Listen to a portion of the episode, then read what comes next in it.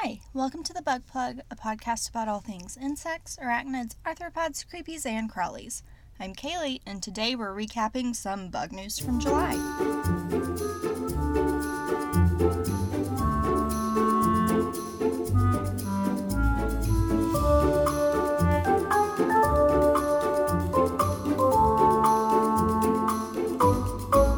I never know how to introduce these news episodes. I always feel I feel like I say something different in the intro every time. And it feels weird to be like, and this is the monthly news, but that's kind of what it is.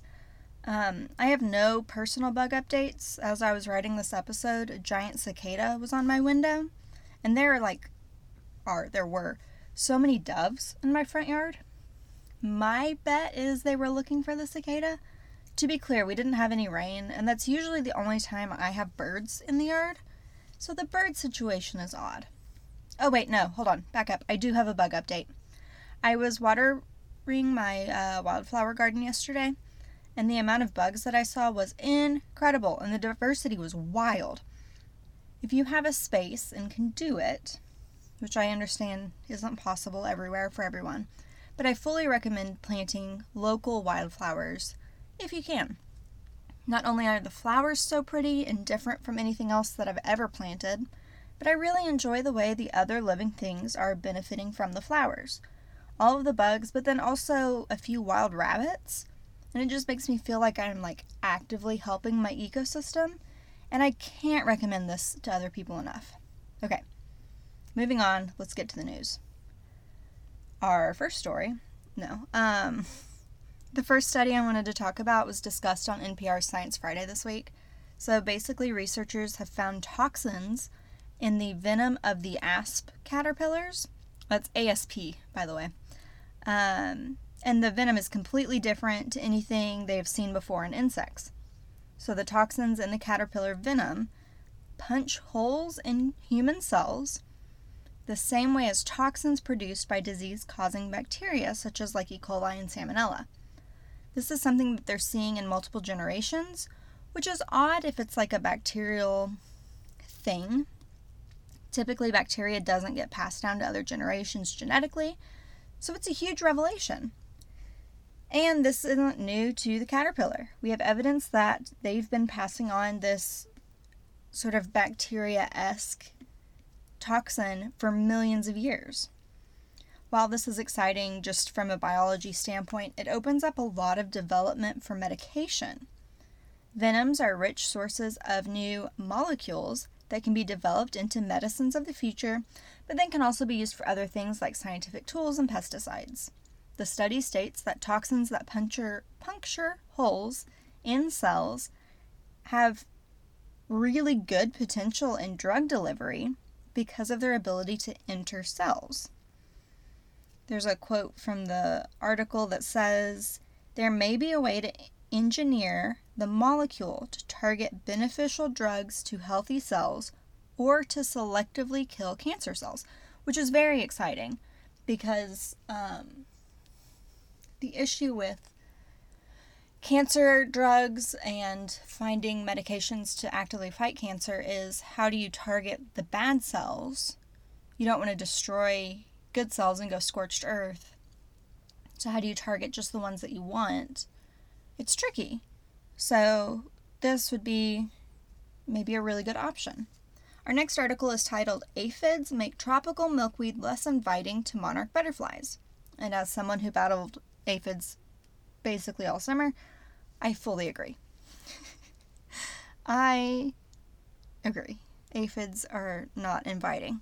Um, in summary, the article states that when oleander aphids invest, infested tropical milkweed, man, I can't talk today, monarch butterflies laid fewer eggs on the plant, and the caterpillars developing on those plants were slower to mature.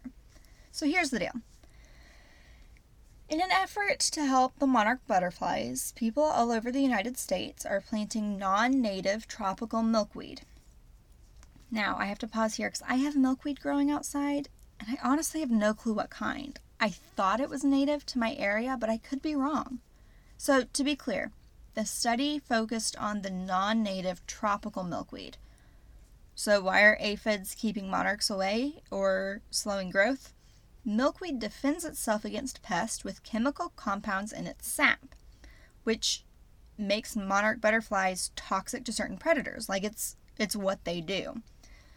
Uh, but the tropical milkweed has particularly high levels of this toxin that ramp up even more when it's being attacked by large infestations of the oleander aphids.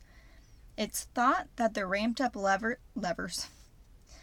It's thought that the ramped up levels may deter monarchs from laying eggs on these plants and will also affect their caterpillars. Of course, don't take care of the aphids with pesticides, as that will also affect the monarchs in a negative way, but naturally removing aphids seems to be fine.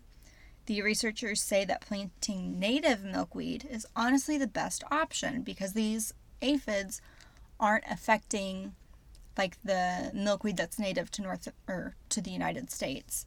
Um, the tropical milkweed is just more susceptible to them. Our last article is titled New Study Reveals That Tree Species Diversity Increases Spider Density. I love every word in that, so let's just dive in. Um, so, starting with the good news, people are embracing tree dwelling spiders as easy, natural forms of pest control. We've talked about that here for like the last year and a half. Natural pest control is done best by the other organisms in your ecosystem. I'm a huge advocate for spiders. I think they're great. So, in order to get the best results, people are being encouraged to plant varying types of trees to get the largest variety in spiders. Some spiders prefer certain trees, that sort of thing. But having a wide array of spiders gets you the best benefit of pest control as the different spiders eat different pests. So, really, you're getting a two for one special here. You're getting lots of pretty trees and lots of spiders to eat all the pests. Um, where was I? oh, here I am. According to the senior author of the study, spiders really like complex habitats. So, having a large variety in tree species with different structural features like height, canopy cover, and foliage density will help increase the spider abundance and also the natural pest regulation they provide. One of my favorite things is that this study is based on years of real life experimentation with plots of land across Europe, Asia, and North America. So, in the process of learning all of this, they're also actively helping the ecosystems, which is just so cool. And then they're spreading their findings in like an easy to understand way for people to embrace it, which this type of study can obviously be done in a lab, and I'm sure it was done in a lab before they took it out to the real world. But when we're doing studies that are going to positively impact the environment, I think it's so important that those studies be done in the real world so that they can impact the environment while we're learning. Something like this, like planting trees to figure out how the spiders react, isn't anything that's going to hurt anybody or hurt anything. So, yes, it could be done in a controlled environment, but I think as humans, we get the best benefit if it's done in real time, in real life, even though there are going to be some aspects, of course, that affect the results. I think overall, it's really wonderful that they took the time and the effort to make these plots of land on multiple continents. And they planted the trees and they really brought life back into these areas. I I love it. And we're going to end on a super positive note. That's our last one. Thank you so much for learning with me today. I'll see you next week in August here on the Bug Plug podcast.